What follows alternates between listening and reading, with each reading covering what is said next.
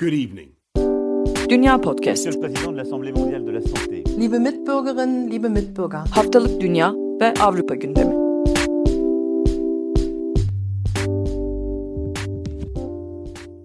Dünya Podcast'ten herkese merhaba. Ben Nida Dinçtürk. Bu haftada program partnerlerim Akın Art ve Seda Karatabanoğlu ile birlikte dünyanın gündemini aktarmak için buradayız. Bu hafta öncelikle Almanya'ya kulak veriyoruz. Akın Almanya'da geride kalan haftada neler olduğunu aktaracak bize. aktarmaya çalışacağım. Çünkü şu an aklım pek Almanya'da ve Almanya gündeminde değil. Öncelikle bu programı 15 Mayıs'ta kaydettiğimizi ve Beşiktaş'ın şampiyonluğunu ilan etmesinden yaklaşık 10 dakika sonra kaydettiğimizi belirteyim. Beşiktaşlıların şampiyonluğunu kutlayayım. Sonra böyle sevinçli bir andan son derece üzücü bir gündeme nasıl geçeceğim bilmiyorum ama haftanın en önemli gündeminin Alman basınında ve kurumlarında nasıl yer aldığını tartışarak başlayalım. Filistin-İsrail konusu bildiğiniz gibi 10 yılların gerilimi. Bu haftada yeni bir çatışmalar dalgasının maalesef ortaya çıkmasına sebep oldu. Ee, Doğu Kudüs'te başlayan olayları takip etme şansı olanlar olmuştur ama ben kısaca e, özetleyeyim. Olayları tetikleyen iki mesele var bildiğiniz gibi. Biri El Cerrah mahallesinde Doğu Kudüs'teki Filistinlilerin tahliye edilmesine dönük e, yapılan bir takım müdahaleler, bu yönde e, hükümetin attığı adımlar. Öbürü de Ramazan boyunca Filistinlilere dönük tutum. Özellikle de Müslümanlar için oldukça önemli bir yer olduğu e, söylenen El Aksa Camii ve etrafında yaşanan çatışmalar ve İsrail güvenlik güçlerinin burada Filistinlilere yaptığı sert müdahale.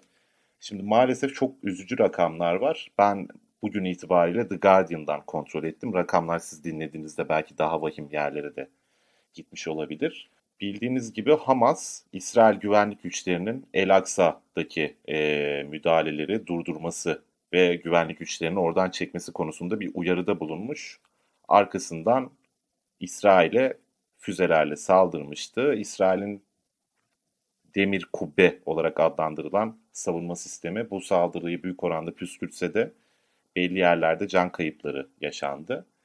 Ee, İsrail buna çok sert cevap verdi. Gazze'ye ciddi bir saldırı başlattı. Hatta en son kara operasyonu başlatılacağı da söylenmişti. Daha sonra bu kara operasyonun top atışıyla sınırlı olduğu, Gazze'nin içine asker girmediği şeklinde e, bir düzenleme geldi bu bilgiye.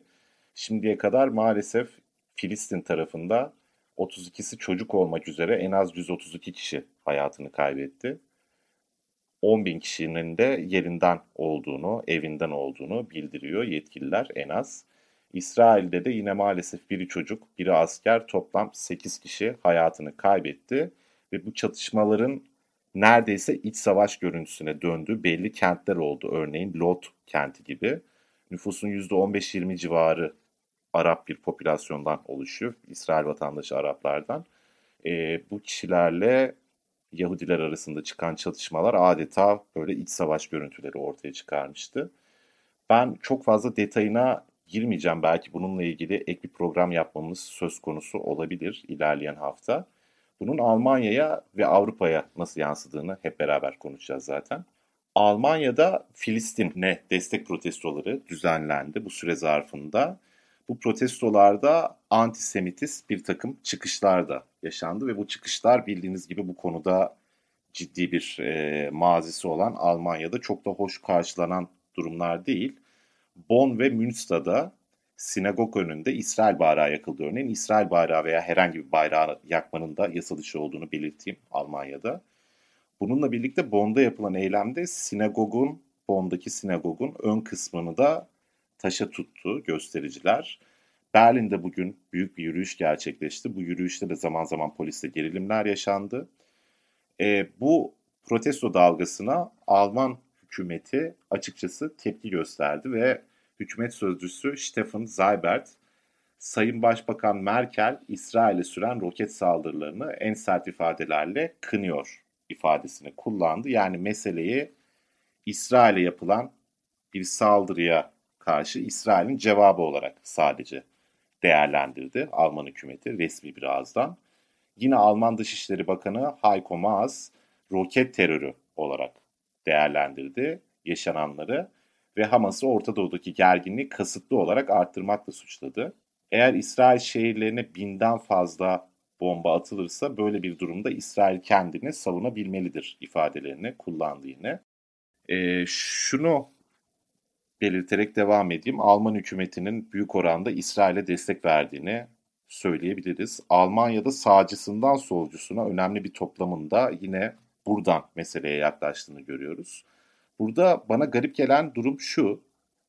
Bu operasyon ve bugün İsrail'de yaşananlar İsraillerin önemli bir kısmının tarafından da aslında iç politikadaki gerilimlerin yansıması olan aslında Netanyahu'yu ve Netanyahu'nun karşısında kurulabilecek yeni hükümetin baltalanmasına da yol açabilecek bir süreç olarak değerlendiren ciddi bir toplam var. Fakat Almanya'da malum antisemitizm kaygısından vesaireden dolayı İsrail'e çok ciddi bir destek var ve bu yeri geldiği zaman İsrail'in oldukça sağ kanadını desteklemek gibi bir sonuçta çıkarabiliyor. Bugün yaşananları ve bu durumu da belki böyle değerlendirmek yerinde olacaktır. Almanya'nın basınında da yine benzer bir dil olduğunu, İsrail'in mağdur ve kurban konumunda gösterildiğini büyük oranda Hamas karşısında belirtip yani tek tek haberleri aktarmaya gerek yok ama hakim dilin çok ezici bir oranda bu şekilde olduğunu, Alman hükümetiyle paralel gittiğini söylemek mümkün. Covid gündemine hızlıca geçeyim. Almanya aşılamada oldukça hız kazandı. Daha önce çok yavaş kaldığından bahsetmiştik. Nisan sonundan itibaren hızını arttırdı. Bunun da sebebi Alman bürokrasinin aslında belirsizlikler karşısında hızlı reaksiyon gösterememesi. Fakat bir süre sonra duruma adapte olup kendi sistemini kurup bunu bir şekilde ilerletebiliyor. Bugün olan da aslında bu. Almanya genelinde aşılamanın hızının artmasının da etkisiyle insidans değeri 87.3'e düştü. 15 Mayıs itibariyle bugün itibariyle. İlk defa yüzün altına düşmüş oldu böylece Mart sonundan itibaren. Bu şu anlama geliyor. Ek kısıtlamaların büyük ihtimalle önümüzdeki hafta kalkacağı. Yani sokağa çıkma yasağı, en fazla bir kişiyle buluşabilmek gibi yasakların. Çarşamba günü bir rekor kırıldı. 1.35 milyon kişiye aşı yapıldı. Bunun yeni bir rekor olduğunu belirteyim. Şu ana kadar Almanya'da en az bir doz, doz aşı olmuş. Kişi sayısı 39.4 milyon. Nüfusun %36.5'ine tekabül ediyor. %10.9'u ise nüfusun tamamen aşılanmış durumda. Aşılamada yol alındığı için ve AstraZeneca ve Johnson Johnson aşılarının bildiğiniz gibi e, belli kullanım şartları getirdiği için, belli yaş gruplarına dağıtıl, daraltıldığı için AstraZeneca ve Johnson Johnson'ın öncelik sıralandırması bütün eyaletlerde kaldırıldı. Baden-Württemberg ve Bavyera eyaletlerinde de aşı sıralama önceliği tüm aşılar için tamamen kaldırıldı. Bunu da belirtmiş olayım. Son gündemimiz Almanya'nın iklim politikasında yapılan hükümet tarafından bir değişiklik. Hükümet iklim koruma hedeflerinde bir revizyona gitme kararı aldı. 2045 yılına kadar atmosfere sıfır oranda karbondioksit salınmasını sağlayacak bir enerji modeline geçilecek. Daha önce bu hedef 2050 olarak açıklanmıştı. 2045'e çekilmiş oldu. Bunda aslında yeşillerin uzun süredir sürmekte olan çıkışının bir etkisi olduğunu düşünmek mümkün. Bununla birlikte halkta da zaten bildiğiniz gibi Fridays for Future ve benzeri hareketlilikler Avrupa'da uzun süredir var. Bu noktada duyarlılığın ve bilincin artmasıyla birlikte hükümetin üzerinde de böyle bir baskı oluşmaya başladı. Zaten özellikle SPD'nin programına baktığınızda Sosyal Demokrat Parti'nin, hükümetin küçük ortağının yeşillerle ciddi paralellikler gösteren düzenlemeler olduğunu da söylemek lazım. Yine bu revizyonun bir parçası olarak emisyonların azaltılmasının 2030 yılına dek büyük oranda enerji sektörü tarafından sağlanacağı bu bağlamda kömür madenlerinin daha önceden belirlenen 2038 yılından daha önce kapatılacağı belirtilmiş. Almanya'nın gündemini ben kısaca böyle özetlemiş olayım ve sözü Fransa'ya, Seda'ya bırakayım. Evet ben de mümkün olduğunca kısa Covid gündemi geçmeye çalışacağım. E, Fransa'da bugün itibariyle 20 milyon kişinin aşılandığını duyurdu Cumhurbaşkanı Macron. Bu 20 milyon kişiyle birlikte Fransızların %29'undan fazlası yani %30'u neredeyse ilk tek doz aşı aldı. %13'ü ise tüm dozlarını aldı. Aslında sen de e, Almanya'ya aktarırken ilk doz aşı alanların %39 e, civarı olduğunu söylemiştin. Çift dozu da %10 civarına söylemiştin. Çift dozda Fransa bir adım önde olsa da e, henüz e, Almanya kadar tek doz aşıyı yaygın olarak nüfusuna uygulayabilmiş değil. Fransa'da 12 Mayıs itibariyle bir gün sonrası için e, yaş sınırı olmadan aşı e, randevusu almak mümkün. Ancak sitelerde bu aşı biraz zor bulunuyor. Ben de bu aşıyla ilgili randevu kovaladığıma dair böyle bir tweet paylaşmıştım sosyal medyada ve Paris'te yaşayan ve e, beni takip eden bir kişi kişi bazı aşı merkezlerine akşama doğru gidildiğinde randevusuz da aşı yapılabildiğini söylemişti. Paris'te bunun mümkün olduğunu söylemişti. Başka şehirlerde de bu uygulama mümkün olabilir. Bunu da Fransa'da yaşayan dinleyicilerimiz için hatırlatmış olalım. E, Fransa'da Doctolib, Covid List ve Vitmados sitelerinden aşı randevusu alınabiliyor. 15 Haziran itibariyle de yaş sınırı yani 18 yaşından büyük herkes e, aşı randevusu alacak. Öncelikler kalkacak diye bir kez daha hatırlatalım. Yine e, Başbakan Castex de bugün bir e, açıklama yaptı. 20 milyon kişinin açıklam aşılanması ile ilgili. Bir sonraki adımların 15 Haziran'da 30 milyon kişi olduğunu söyledi ve hala 75 yaş üzerinde e, %25'lik bir kesimin aşılanmadığını söyledi ve özellikle en savunmasızlara ulaşmalıyız. Aşıyı her yere götürmeliyiz dedi. Yine aşı ile ilgili e, geride bıraktığımız haftada Fransa'da sağlık e, kartı ya da sağlık pasaportu e, uygulaması oylandı mecliste. İlk oylamada 108 hayır 103 evetti e, sonuç. Yani sağlık pasaportu uygulaması mecliste reddedilmişti. Ancak sonrasında tekrar oylandı ve 205 evete 85 hayırla sağlık pasaportu uygulaması meclisten geçmiş oldu. Sırada e, senatonun bu yasayı yasa hakkında vereceği karar var. Covid gündemini kapatmadan önce hızlıca Fransa'daki vaka sayılarına düşüş yaşandığını da söyleyebilirim. Bugün 15 Mayıs'ta kaydediyoruz biz bu programı. Dünün vaka sayısı 7000'di. Aslında bu neredeyse 5-6 aydır görmediğimiz bir e, vaka sayısı. Diğer günler 19 bin, 20 bin, 7 bin, 9 bin gibi bu haftayı bitirdiğimizi söyleyebilirim. Diğer bir gündemim Filistin'e destek eylemi planlanmıştı bugün Paris'te. Hafta içi Paris'te Filistin'e destek eylemi yapılacağı açıklanmıştı bazı organizatörler tarafından. Hemen ardından İçişleri Bakanlığı eylemi yasakladığını açıklamıştı. Ee, daha sonrasında bu yasa karşı Ile-de-France'da e, Ile-de-France'daki Filistinliler Derneği Paris İdare Mahkemesi'ne itirazda bulundu. Ancak Paris İdare Mahkemesi bu itirazı karara bağladığında yürüyüşün iptal edilmesi işlemini hukuka uygun buldu. Gerekçe olaraksa kamu güvenliğini gösterdi. Yani neredeyse her hafta sonu bir eylemin olduğu Paris'te kamu güvenliği de gerçekten çok Türkiye işi bir e, bahane olarak görüyorum ben.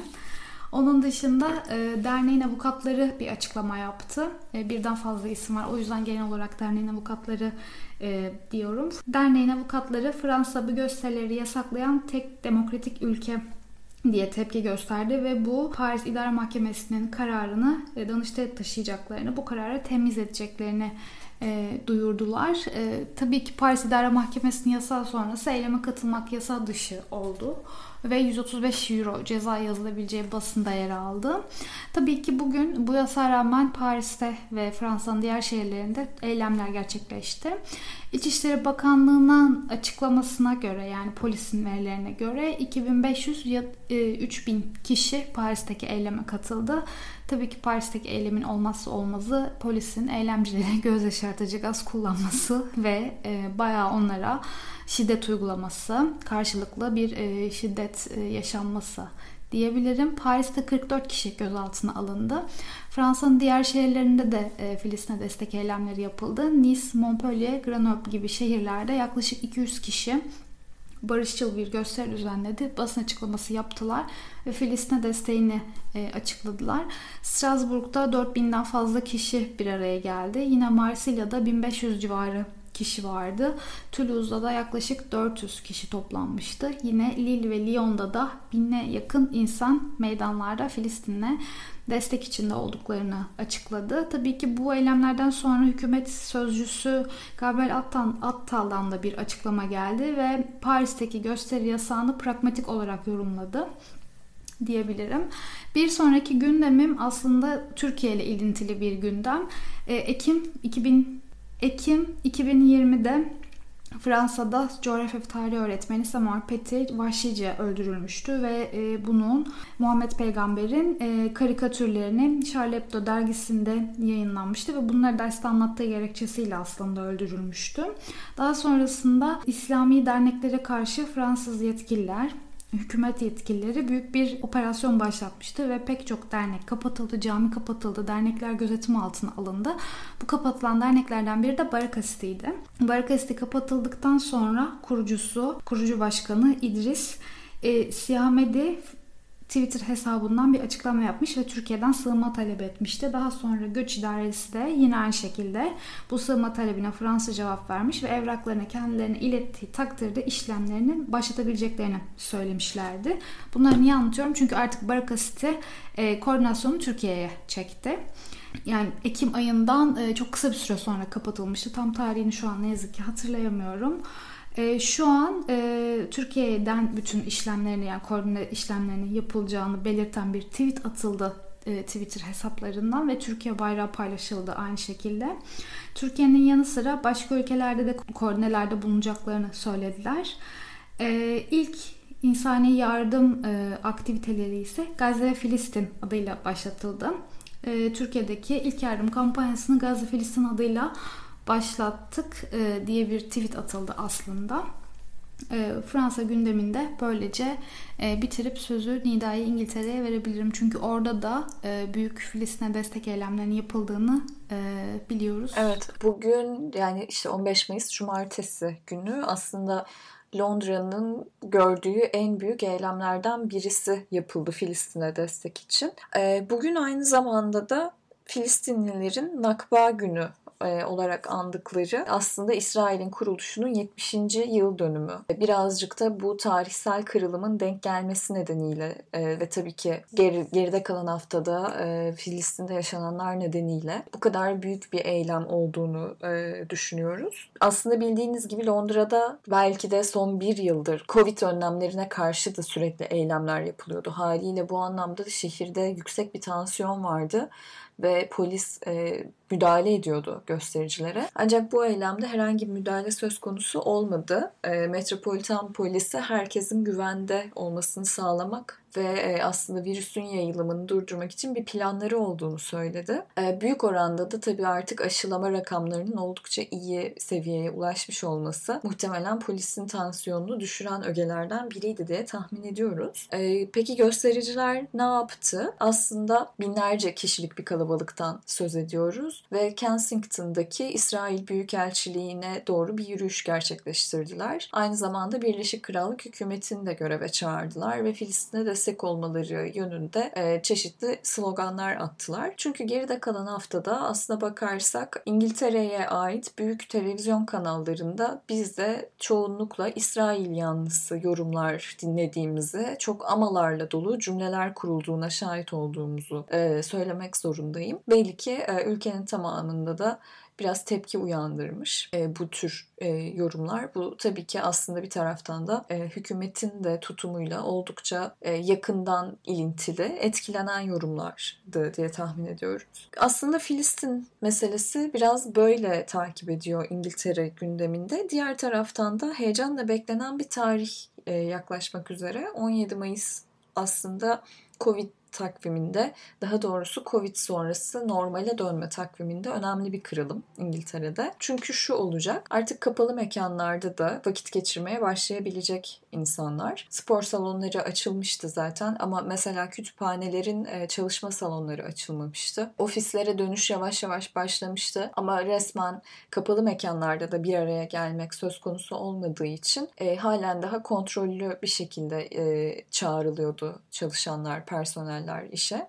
17 Mayıs itibariyle artık bu anlamda tam bir normalleşme söz konusu olacak diyebiliriz. Normalde İngiltere'nin hedeflerinden birisi 17 Mayıs'ta e, uluslararası uçuşları da e, açmaktı. Tamamını olmasa bile mümkün olduğunca çok sayıda uçuşu açmak istiyordu. Fakat bildiğiniz gibi geride kalan haftada Türkiye İngiltere'nin kırmızı listesine girdi. Bunun sonrasında da Pegasus ve Türk Hava Yolları gibi büyük e, iki Türk hava yolu firması aslında bütün uçuşlarını iptal etti. E, çünkü şu an neredeyse hiçbir biçimde Türkiye ve İngiltere arasında doğru görmeden seyahat etmeniz mümkün değil. Ama 17 Mayıs'la beraber aslında bir tür e, aşı pasaportunun devreye girmesi söz konusu. E, bununla ilgili geride kalan haftada Ulaştırma Bakanı Grant Shapps bir açıklama yaptı. Her iki aşıyı da e, alan kişilerin ulusal sağlık sistemi NHS e, uygulaması üzerinden e, aşılarına olduklarını gösterir bir belge